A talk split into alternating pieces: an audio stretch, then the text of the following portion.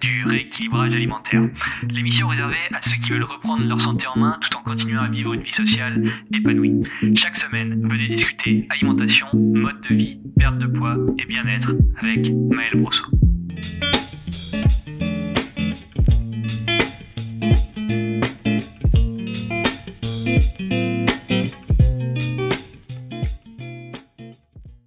Bienvenue sur le podcast du rééquilibrage alimentaire. Je suis Maël Brosso du site le-rééquilibrage-alimentaire.com et c'est le neuvième podcast, le neuvième épisode du podcast de l'année. Nous sommes début novembre au moment de la publication et j'ai échoué. En regardant mon plan 2022, j'avais prévu de publier 15 épisodes du podcast et il est hautement improbable que 6 épisodes voient le jour dans les deux mois venir. Alors, pourquoi j'ai échoué cette année?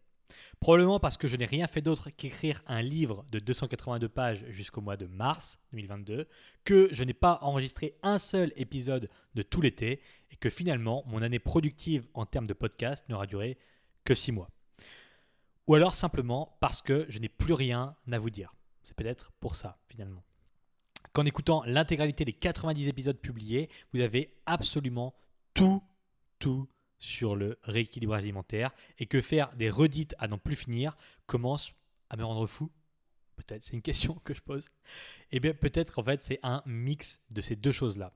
Et pourtant, là, je suis face à mon micro en train d'enregistrer l'épisode 90 et je vivrai l'arrêt de cette émission comme une trahison envers moi-même si je ne publie pas au moins 100 épisodes pour en faire finalement de ce podcast une œuvre finie. On aura clairement vu plus stimulant, plus optimisé comme introduction, mais bon, ce n'est pas le style de la maison d'attiser la curiosité pour forcer les gens à rester branchés pendant 40 minutes s'ils n'ont pas d'attrait particulier pour la façon dont je distille les informations à travers ce podcast. Bref, vous avez sûrement lu dans le titre, pour l'épisode 90, je vais faire une petite mise à jour pratique sur le rééquilibrage alimentaire. Pourquoi? Parce que parmi les 1200 avis 5 étoiles et les commentaires élogieux sur le podcast pour lesquels je prends le temps de vous remercier à nouveau, j'ai eu le plaisir de voir émerger une critique disant que mes conseils étaient trop théoriques et pas assez pratiques. Alors aujourd'hui, on va faire un truc marrant, complètement axé sur la pratique. On va créer une personne fictive et constituer sa stratégie de perte de poids. Que doit-elle manger exactement? Quelle quantité? Pourquoi? Quand? Comment? Tout va être traité. Il ne s'agit évidemment pas de copier-coller ce que je vais raconter, parce qu'en théorie et en pratique, vous êtes tous différents, avec des besoins différents, une vie différente, des goûts et des envies différents. Mais la construction d'une stratégie de perte de poids avec un rééquilibrage alimentaire en tant que spectateur peut vous permettre de réfléchir à votre propre situation. On va trouver un compromis entre l'optimisation complète et la réalité de la vie d'un individu, d'une individu en l'occurrence lambda. Alors sans plus attendre, on y va. Notre interlocutrice, c'est Jeanne. Elle a 29 ans, elle vit en couple dans une ville secondaire française. Disons qu'elle vit à La Rochelle, parce que j'y suis passé cet été, au hasard. Et donc, elle n'a pas de gosse, elle travaille dans une agence immobilière. Ça, c'est le dessin de la vie de Jeanne, 29 ans, en couple, vit à La Rochelle, agente immobilière, pas d'enfant peut-être déjà que vous pouvez commencer à vous identifier à ce personnage que je suis en train de créer. Elle a pris du poids récemment, comme un paquet de gens. Jeanne a très mal vécu le confinement dans son appart de 40 mètres carrés et depuis février 2020, elle a pris 17 kilos. Avant, elle faisait toujours aux alentours de 56 kilos, plus ou moins, pour 1m62. Alors, pas maigre, pas en surpoids sérieux, mais en tout cas, elle se sentait relativement bien comme ça. Aujourd'hui, elle fait 73 kilos et toujours pour 1m62. Malheureusement, elle n'a pas grandi en même temps à mesure qu'elle prenait du poids.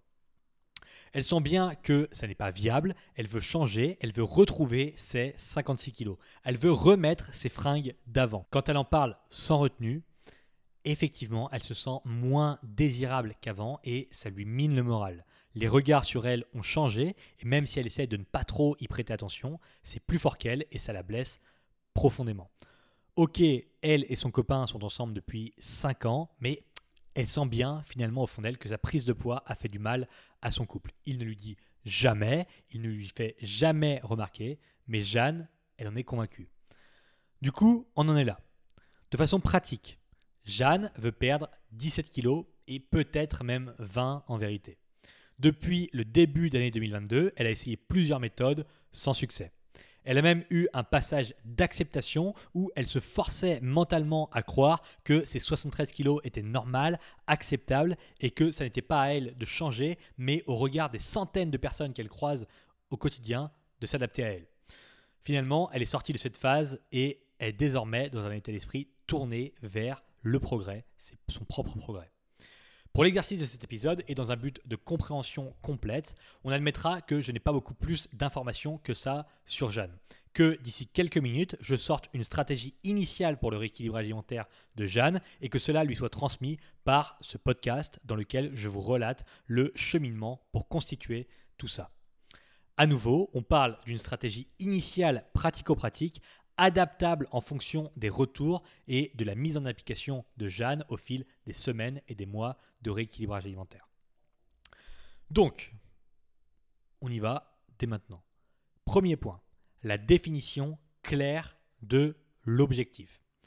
Les informations qu'on a pour le moment, c'est que elle veut perdre 17 kg et peut-être même 20 kg pour atteindre 54 à 56 kg avec ses 1m62.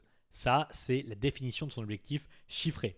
Sur le papier, ça nous donne un taille moins 6, 8, ce qui reste relativement cohérent pour une jeune femme de 29 ans. Évidemment, ça dépendra des morphologies, des antécédents, du métabolisme et d'un paquet de trucs à partir desquels on pourra réadapter cet objectif à mesure des progrès. Mais dans la stratégie initiale, c'est OK. On sait qu'elle veut perdre 17 à 20 kg pour atteindre taille moins 6, 8, ce qui est relativement cohérent et atteignable. Ensuite, elle veut perdre du poids prioritairement pour son image. Elle n'a pas mentionné sa santé physique, mais la première chose, c'est son reflet dans les yeux des autres et notamment de son compagnon, de son copain. Est-ce que c'est une mauvaise motivation? Eh bien, oui et non. Oui, si vous jaugez votre valeur en indexant uniquement par ce biais.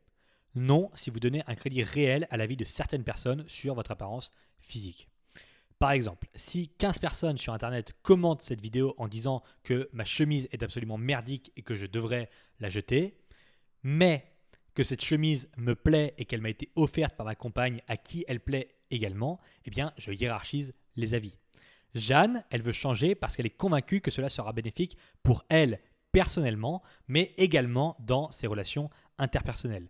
Et on ne fait pas, on ne refait pas pardon, la nature humaine. C'est le, la mode pardon du zéro jugement, mais c'est plus ou moins une fallacie.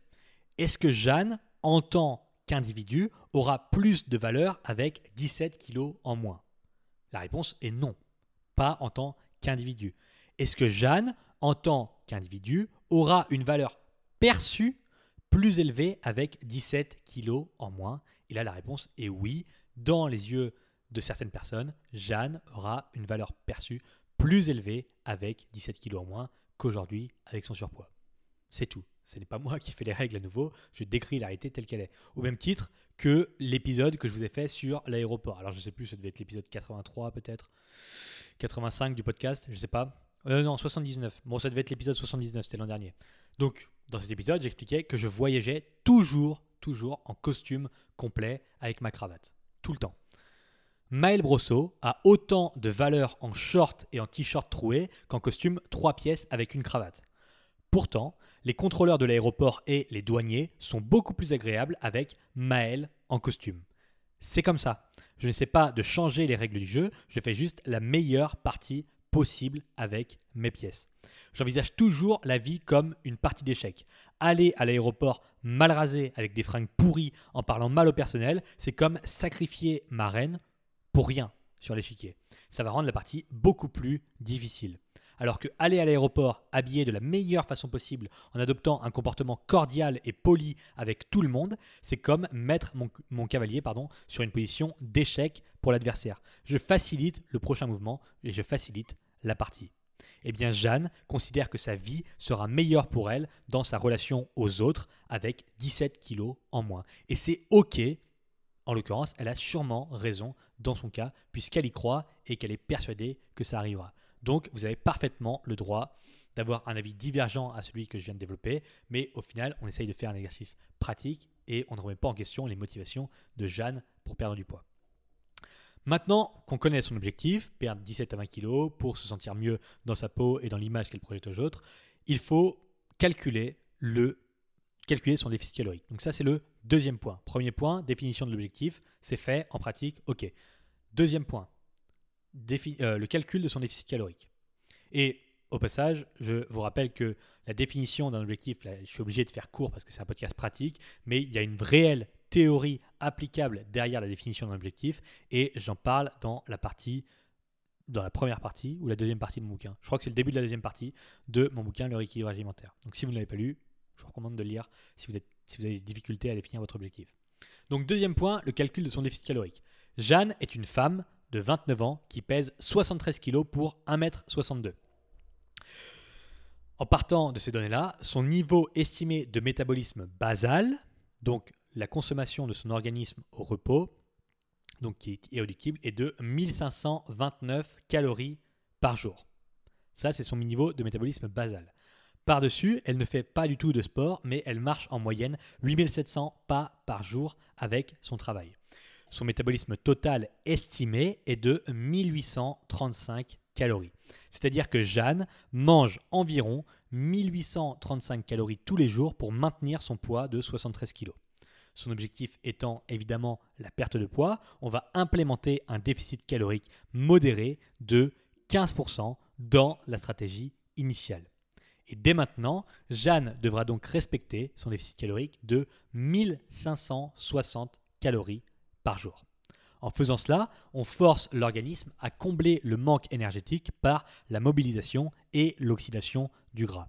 C'est le principe du déficit que j'ai déjà expliqué de nombreuses fois. On a vu que Jeanne avait besoin de 1835 calories par jour en moyenne, c'est une estimation, mais euh, globalement, pardon, elle a besoin de 1835 calories par jour pour maintenir son poids. Si elle ne mange que 1560, eh bien, il y aura un manque à combler par ses propres réserves caloriques qui sont stockées dans son organisme sous forme de graisse. Et il va falloir mobiliser et oxyder ça pour combler le manque qu'il y a de 1560 à 1835 calories. Voilà. Maintenant, il faut que l'on remplisse ces journées alimentaires parce que ça reste encore plus ou moins théorique tout ça. Mais là, on rentre dans la pratique. Et puisque je vous fais un épisode donc pratico-pratique, on va définir la stratégie de repas immédiatement. Donc, troisième point, la constitution du plan alimentaire de Jeanne. Pour ça, il nous faut détailler l'emploi du temps de Jeanne. Elle se lève tous les jours à 7 heures et prend un petit-déj rapide. Elle se prépare et se met en route pour l'agence à 8 heures. Elle y va à pied et arrive à 8h20. Elle alterne, une fois qu'elle est au boulot, elle alterne les phases de travail sur l'ordinateur, pardon, au téléphone et en visite de biens, d'appartements, de maisons. Le, boulot, enfin la, routine inhérente à un agent immobilier. Très souvent, elle rentre manger chez elle le midi avec son heure et demie de pause et parfois il lui arrive de manger directement à l'agence un repas qu'elle a préparé la veille qu'elle emmène dans son tupperware. Même chose l'après-midi, donc elle travaille ordinateur, téléphone, visite d'appartement, de maison. Et puis elle arrive chez elle sur les coups de 19h30. Généralement, son compagnon fait à manger le soir puisqu'il arrive plus tôt qu'elle. Jeanne ne travaille pas le mardi et le jeudi après-midi. Partant de là, voici le plan alimentaire basique, adaptable que je lui constitue pour sa stratégie initiale de perte de poids. Petit déjeuner à 450 calories, constitué de 3 œufs, 20 g d'avoine, 10 g de miel, 100 g de myrtille et 100 g de compote de pommes sans sucre poire, peu importe. C'est ultra, donc je répète, 3 œufs, 20 g d'avoine, 10 g de miel, 100 g de myrtille, 100 g de compote. Ultra rapide à faire. On mélange les œufs, l'avoine et le miel. On fait cuire ça sous forme de pancake en 5 minutes à la poêle. On le mange en 10 minutes avec la compote et les myrtilles par-dessus le pancake. Ça fait 25 g de protéines pour le petit déjeuner, du volume alimentaire, du bon gras avec les jaunes d'œufs, excellent indice de satiété. Elle peut faire varier le petit déjeuner comme elle veut en changeant les fruits. Si elle veut manger autre chose que des myrtilles, peu importe, elle peut le faire. Si elle veut manger de la mangue, de l'ananas, une banane, peu importe, elle peut manger 100 grammes, 150 grammes de fruits comme elle veut. Ça change absolument rien. Enfin, ça change, ça, lui permet de varier son petit déjeuner sans impacter euh, son, déficit calorique et le maintien de, euh, de la couverture de ses besoins micronutritionnels. Elle peut changer. Au lieu de mettre de la compote de pommes, elle peut mettre de la compote de poire, peu importe, de cassis. Donc, elle mange son petit déjeuner. À 7h30, elle arrive à l'agence et elle prend un café là-bas. Donc elle ne prend pas son café en même temps que son petit déjeuner pour des raisons d'assimilation de certains nutriments. J'en ai déjà parlé, j'en reparlerai, c'est théorique à nouveau. Donc, globalement, elle se lève, elle prépare son petit déj, elle mange son petit déj, elle va marcher, elle, se prépare elle, elle marche jusqu'à l'agence et ensuite elle prend un café là-bas. 450 calories. Ensuite, son déjeuner, il est à midi et demi et il fait 494 calories. Il est constitué de 150 grammes de viande, de 40 grammes de féculents et de 300 grammes de légumes ainsi que d'un produit laitier pour le dessert. Peu importe la viande qu'elle décide de manger. Bœuf, poulet, canard, porc, peu importe. Elle mange 150 grammes de viande. Ensuite, peu importe les féculents, donc il y a 40 grammes de féculents, riz, pâtes, semoule, pain, peu importe. Elle mange les féculents qu'elle veut. Et peu importe les légumes, elle mange les légumes qu'elle veut. Si elle veut faire une ratatouille, elle mange une ratatouille. Si elle veut manger 300 grammes de carottes râpées, elle mange ses 300 grammes de carottes râpées. Peu importe, elle mange les 300 grammes de légumes qu'elle veut. C'est absolument elle qui décide. Et le produit laitier, c'est la même chose. Il faut juste qu'elle mange un équivalent calorique de produit laitier. Donc c'est peut-être 100 grammes de fromage blanc ou 40 grammes de fromage de chèvre. Peu importe, c'est elle qui choisit du camembert. On s'en fiche. C'est elle qui choisit. C'est simple, c'est pratique, c'est efficace et c'est très flexible. C'est-à-dire que en suivant une structure de repas comme celle-ci, elle peut varier de repas. Tous les midis, elle peut avoir un repas qui ne ressemble pas du tout à celui de la veille. Et donc, pour ce repas, on arrive à 47 grammes de protéines, du volume alimentaire et un excellent indice de satiété. Elle varie absolument comme elle veut avec la viande de son choix, les légumes, les féculents, peu importe. La seule chose qui compte, c'est le respect des portions. Sur le reste, elle a une liberté Si elle veut manger un repas ultra rapide parce qu'elle n'a pas le temps entre midi et deux, elle peut le faire. Elle n'a pas besoin de faire de la cuisson. Pas, sur ses 40 grammes de féculents, elle prend l'équivalent en pain, elle prend du pain complet, elle rajoute du jambon, une quantité qui correspond à ses 150 grammes de viande, et puis elle mange des crudités avec. Voilà, c'est fait, repas en 5 minutes. Si elle a plus de temps et qu'elle a envie de cuisiner, elle peut cuisiner, elle peut prendre plus de temps à cuisiner. Ça, c'est absolument elle qui décide tant qu'elle respecte ses portions. Donc elle a une liberté complète là-dessus. Elle mange son déjeuner vers midi et demi. Donc déjeuner, 494, pardon, 494 calories, gros 500 calories, et 47 grammes de protéines. Voilà. Ensuite, vers 16-17 heures, elle peut manger un fruit avec un produit laitier si elle a faim. Ça fera grossièrement 100 calories parce que, admettons que dans la consultation initiale, elles disent que ça lui arrive parfois l'après-midi d'avoir un peu faim, d'avoir des fringales. Mais bon, vu le repas du midi à 47 grammes de protéines, il est assez peu probable qu'elle ait faim avant le dîner. Mais si jamais ça arrive, elle peut, elle emmène au travail un fruit et un produit laitier et elle mange ça vers 16-17 heures, ça fait grossièrement 100 calories. Ensuite, son dîner, le dernier repas de la journée, est vers 20 heures et il fait 500 calories. À nouveau, 150 grammes de viande ou de poisson, 200 ou 300 grammes de légumes et cette fois-ci, elle choisit entre des féculents ou des aliments plaisir qu'on pourrait considérer comme étant de la malbouffe. Alors qu'est-ce que ça veut dire? Simplement qu'en rentrant le soir, elle aime bien prendre un petit apéro ou manger une glace après manger. Manger une glace après le dîner, pardon. Auquel cas, elle a 200 calories de marge pour le faire sans sortir du cadre de son déficit. C'est-à-dire que, admettons, le lundi soir, elle rentre et le repas est prêt. Il y a des pâtes, elle mange des pâtes, elle mange des féculents. disons, je sais pas, des pâtes au saumon. Rentre, son, euh, son compagnon a fait des pâtes au saumon, elle mange les pâtes au saumon. Il y a la quantité de, euh, poisson qui correspond à 150 grammes. Ok, super, elle compte ses besoins. Il y a des légumes, il y a des pâtes, il y a 40 grammes de féculents pesés crus, donc ça fait 120 grammes de pâtes pesées cuits. Voilà, super, elle fait son repas. Admettons que le mardi soir, euh, elle n'a pas envie de manger de féculents, mais elle a bien envie de prendre un apéro avec son compagnon. Donc il y a peut-être un verre de vin qui correspond à 150-160 calories. Et ensuite, elle mange son repas sans féculents. Comme ça, elle reste dans le cadre de son déficit. Elle n'a pas faim, puisqu'à nouveau, il y a 150 grammes d'aliments, protéines, donc 150 grammes de viande ou de poisson. Croyez-moi, quand vous mangez ça, ça va au niveau de la satiété. Et puis, il y a des légumes, elle peut en manger plus que 200 ou 300 grammes si elle a vraiment faim ce soir-là. Donc, c'est liberté complète. Son dîner apporte donc 40 grammes de protéines. 40 grammes de protéines pour le dîner. Soit un total journalier, de 117 grammes de protéines qui assureront que la satiété de ces repas est relativement élevée pour grandement limiter la faim qu'elle pourrait ressentir.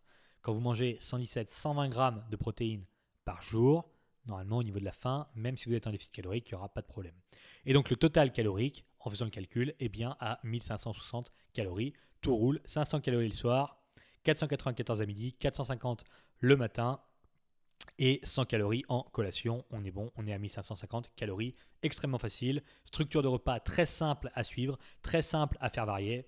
Nickel, pas de prise de tête. Quatrième point, la gestion de la faim. Maintenant, on a quand même une base solide, un plan alimentaire solide sur lequel travailler pour Jeanne. Et à nouveau, c'est pas un truc ultra compliqué, ultra rigide. Elle peut varier de repas autant qu'elle le veut, tant qu'elle reste dans les portions qui sont indiquées sur son plan alimentaire pour pouvoir maigrir de la façon la plus optimisée possible. Donc, quatrième point, la gestion de la faim. Maintenant que la stratégie alimentaire est définie, il faut quand même qu'on entre dans quelques détails pour ne pas laisser Jeanne en panique face à une situation inédite pour elle. On va commencer par la gestion de la faim avec quelques avertissements. Numéro 1, c'est normal d'avoir un peu faim pendant les 15 premiers jours de son rééquilibrage alimentaire. Il n'y a rien de dangereux ou de mal réglé là-dedans. On change de mode de consommation. Le rythme des repas est nouveau. Les textures sont nouvelles dans une certaine mesure. Et c'est normal de pouvoir ressentir des moments de faim, des moments de fringale pendant la, phase d'adaptation à son, euh, son nouveau plan alimentaire.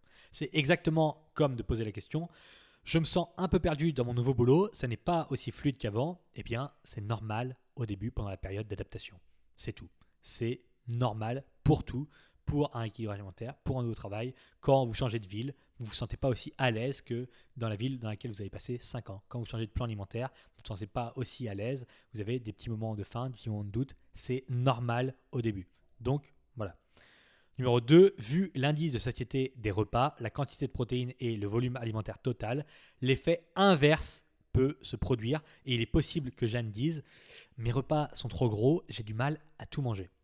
Auquel cas, il faut prioriser les protéines. Le plus important, c'est de terminer ta portion de protéines dans le repas. Puis, si tu laisses un peu de légumes, un peu de féculents, c'est OK, mais il faut finir les protéines. Et troisième point, la gourmandise. À l'agence, il y a souvent des sucreries, des gâteaux, ce genre de malbouffe. Jeanne avait l'habitude de manger un chocobon avec son café. Est-ce qu'il faut arrêter? Eh bien déjà, on sait que ce n'est pas une consommation de faim, puisqu'elle a trois œufs dans son petit déjeuner et qu'avec ça, elle a à peine faim à midi. Donc c'est de la gourmandise. On a vu dans le point précédent qu'elle a une marge de 200 calories par jour. Au sein de cette marge, elle peut inclure des chocobons si elle veut. Donc est-ce qu'elle doit arrêter de manger des chocobons le matin? Non. Si quand elle mange un ou deux chocobons avec son café, elle les compte dans sa marge de 200 calories journalière, pas de problème, elle va continuer à perdre du poids puisqu'elle restera en déficit. Donc peu importe, tant qu'on reste dans le cadre du déficit. Voilà, je ne vais pas plus loin dans la gestion de la faim parce qu'avec 3 œufs, des produits laitiers et 300 grammes de viande poisson par jour, c'est un non-sujet. Si elle suit correctement son plan alimentaire qui contient autant de protéines, autant de fruits et légumes, eh bien la faim ne se, manifestera pardon, presque jamais malgré le déficit calorique. En pratique, la plupart des gens qui se plaignent d'avoir faim pendant un rééquilibrage alimentaire ne mangent juste pas suffisamment de protéines. Je sais, je suis un vieux CD rayé qui tourne en boucle, mais c'est la vérité. Ils pensent le faire, mais ce n'est pas suffisant. Point barre. Et puisqu'on est dans un podcast pratique, je ne m'étends pas sur la théorie à sujet que j'ai déjà traité en long, en large et en travers à de nombreuses reprises.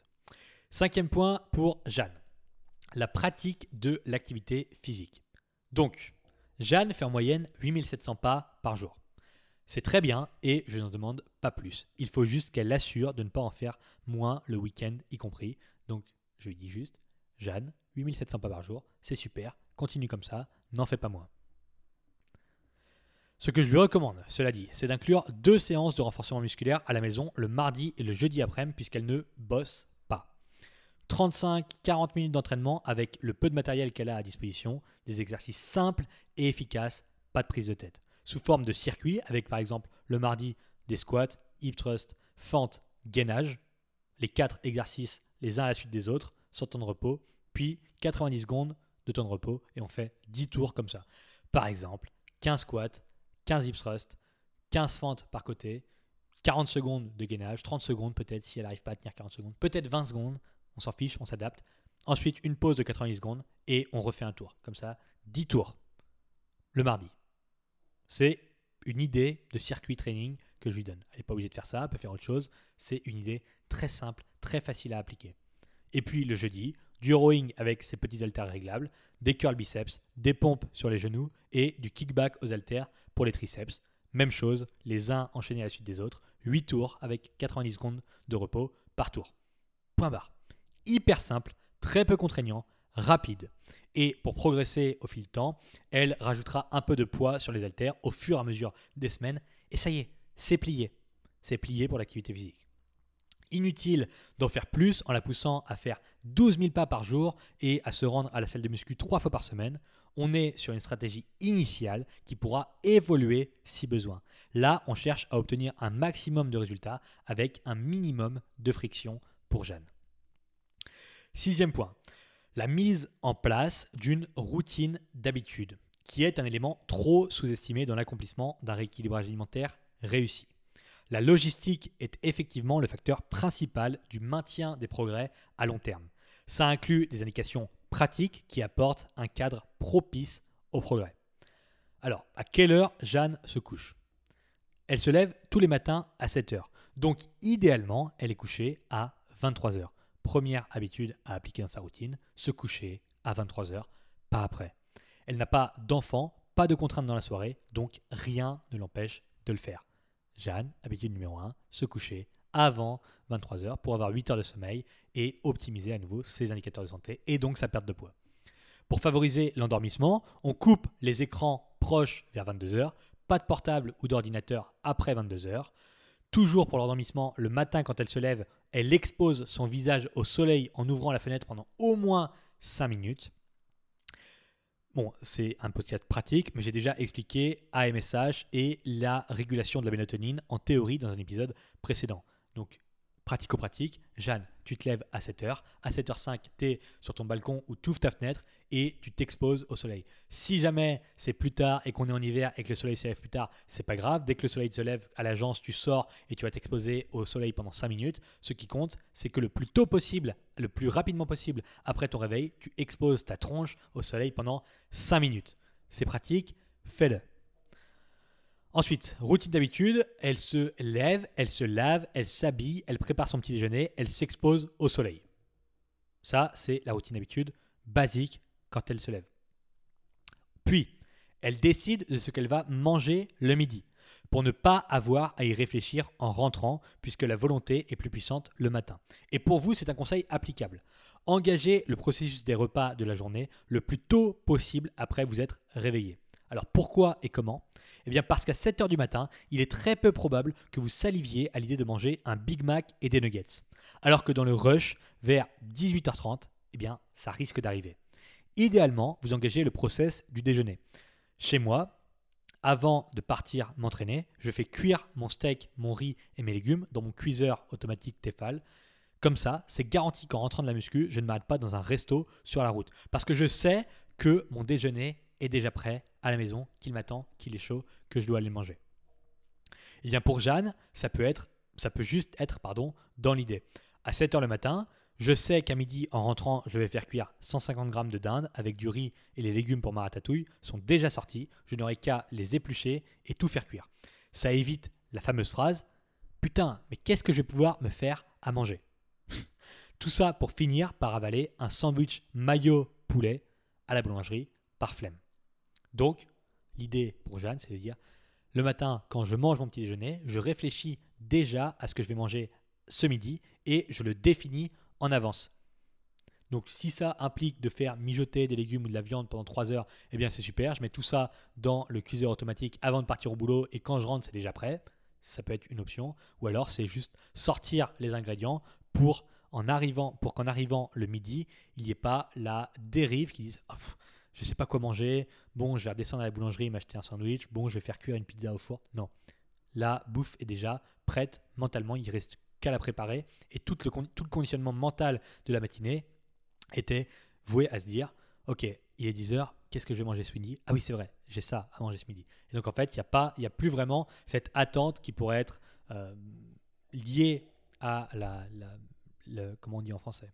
Euh, l'attrait appétissant de la malbouffe, dire ah il est 11h, je commence à avoir un peu faim et plus vous vous rapprochez de l'heure de manger, plus vous avez faim, plus vous avez envie de manger des aliments gras très caloriques. Alors que si votre repas est déjà conditionné dans votre tête comme étant celui-ci 150 grammes de dinde, du riz et de la ratatouille, eh bien vous savez que vous allez manger du dinde, euh, de la dinde, du riz, de la ratatouille. Et donc l'idée d'aller manger un, un repas constitué de malbouffe est finalement beaucoup plus facile à éviter que si vous n'aviez pas prévu votre repas pour le midi.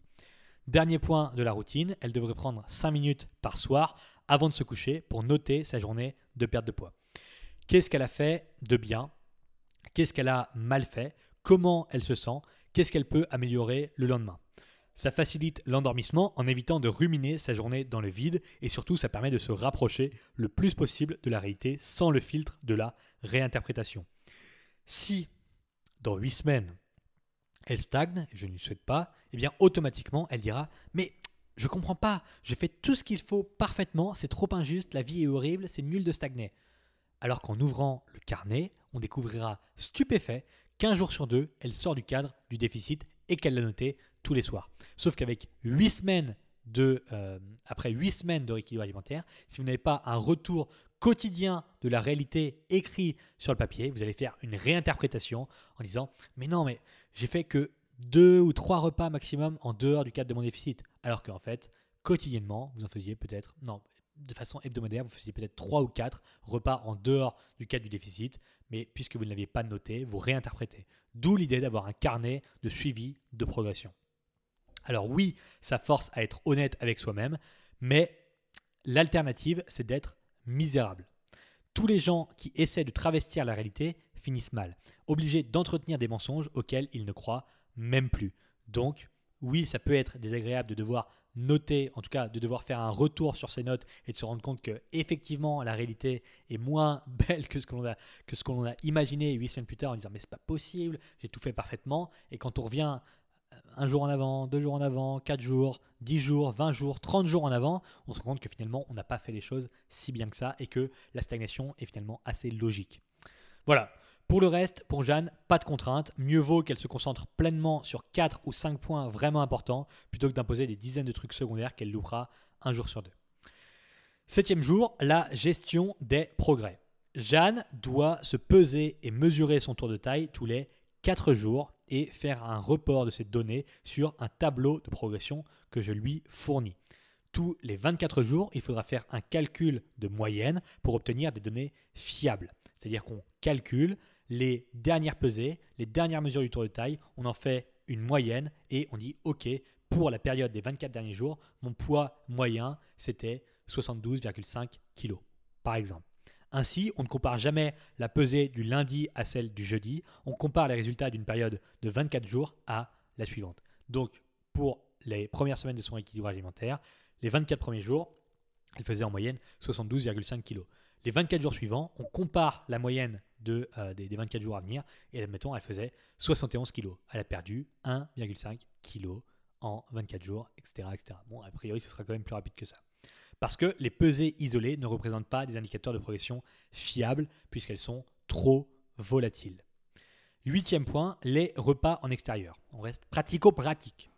Jeanne est une femme de 29 ans qui a une vie sociale active. Parfois, le vendredi midi, elle mange au restaurant avec ses collègues. Le week-end, elle sort avec son compagnon, avec des amis. Elle mange en famille de temps en temps, le dimanche, le samedi. Bref, Jeanne a une vie. Comment faire concorder ça avec sa volonté de perdre du poids pendant son rééquilibrage alimentaire? Est-ce que c'est seulement possible? Oui, en faisant preuve de cohérence. S'il y a un gros repas le vendredi midi, eh bien on supprime les féculents le vendredi soir pour lisser l'apport calorique de la journée. S'il y a un choix à faire au restaurant, eh bien on se rapproche le plus possible de la structure des repas habituels. Et on se rappelle dans ces situations qu'il n'y a pas de lien entre la quantité de nourriture ingérée et la qualité du moment passé. Également, manger une carotte crue avant de partir. Je le fais aussi et tout le monde devrait le faire. Par exemple, samedi, je suis allé chez un ami pour une soirée.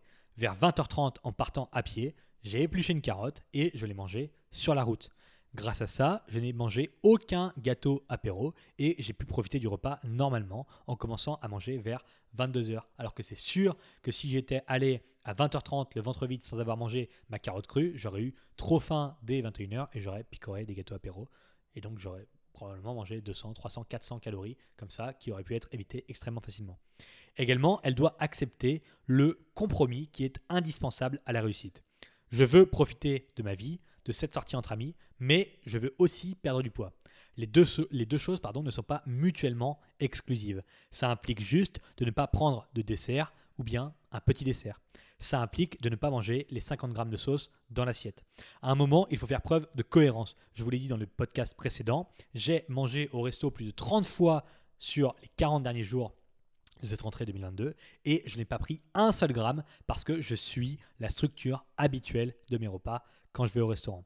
Dans un podcast publié l'an dernier, j'ai expliqué comment j'ai perdu 9 kilos pendant l'été, alors qu'un repas sur trois que j'ai fait était au restaurant et que je suis parti en vacances pendant cette période. Et j'ai quand même réussi à perdre 9 kilos en cette semaine de, de souvenirs. Donc, si j'arrive à perdre du poids en mangeant au resto tous les jours, Jeanne y arrivera si elle y va une ou deux fois par semaine, sans souci. La vérité, c'est qu'elle sait et que vous le savez. Quand vous prenez un brownies à 700 calories après avoir mangé une pizza au restaurant un mardi soir, vous savez pertinemment que c'est une connerie. Vous le savez. La seule chose que vous devez apprendre à faire, c'est aligner vos actions et vos connaissances. Neuvième point pour Jeanne, la constance à long terme. C'est le dernier point pour elle et il est assez prématuré dans le cadre d'une stratégie initiale.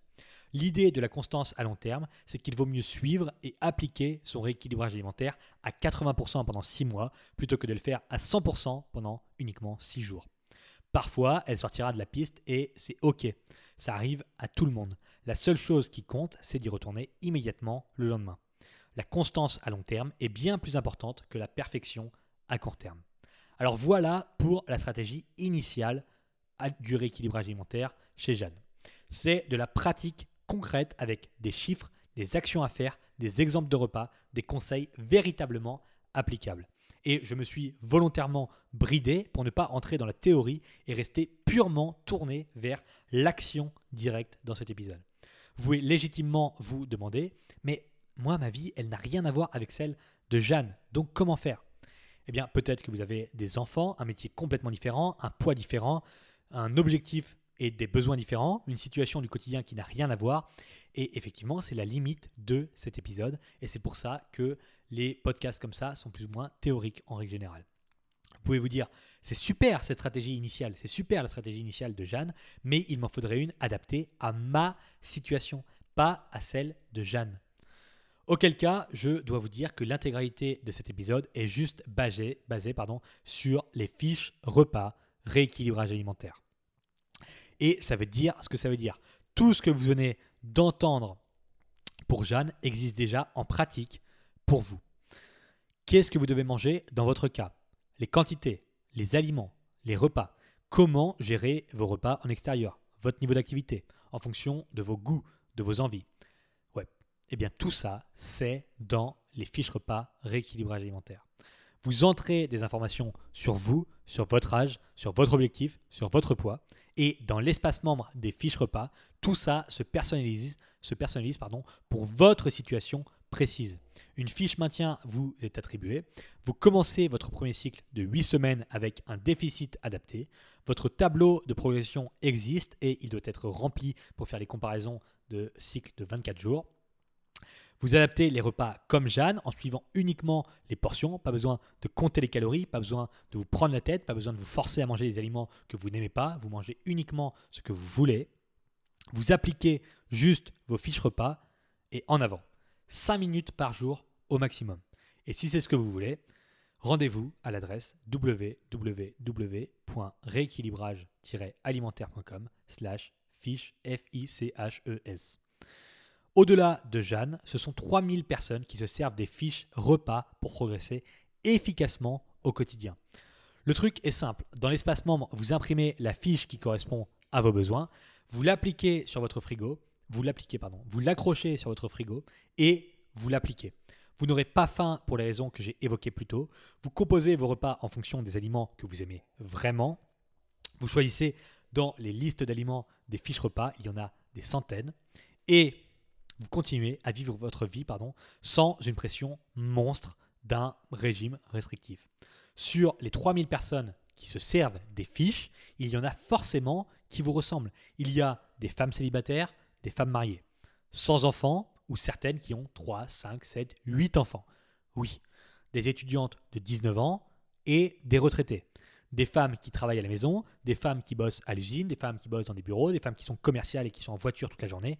Oui, certaines avec un revenu très humble et d'autres qui sont riches. Il y a tous les profils que vous pouvez imaginer parmi les 3000 personnes qui suivent les fiches repas rééquilibrage alimentaire. Alors n'allez surtout pas croire que les fiches repas sont adaptées à tout le monde, sauf à vous. C'est une connerie. D'ailleurs, pour n'exclure personne, excusez-moi, il y a aussi des hommes qui suivent les fiches repas, donc c'est valable pour vous aussi, messieurs, certes minoritaire dans les auditeurs, mais bien présent. Oui, il y a des hommes parmi les 3000 personnes qui suivent les fiches repas équilibre probablement 30 ou 50, mais ça fonctionne aussi. Il y a aussi beaucoup de femmes qui font ça en couple avec leur mari, avec leurs copains. Je reçois à chaque fois énormément de messages là-dessus.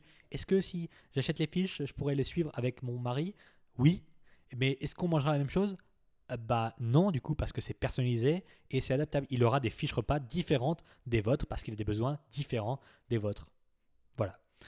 Donc, au moment où j'enregistre ce podcast, le tarif des fiches repas rééquilibrage alimentaire va bientôt augmenter. Ce sera encore dispo, évidemment, mais ce sera juste plus cher. Pour en profiter avant, rendez-vous maintenant à l'adresse www.rééquilibrage sans accent-alimentaire.com slash fiche, F-I-C-H-E-S. Voilà, quoi qu'il arrive, j'espère vraiment que ce podcast 100% pratique aura pu vous aider de quelque façon que ce soit. Et moi, je vous dis à bientôt pour un prochain épisode du podcast.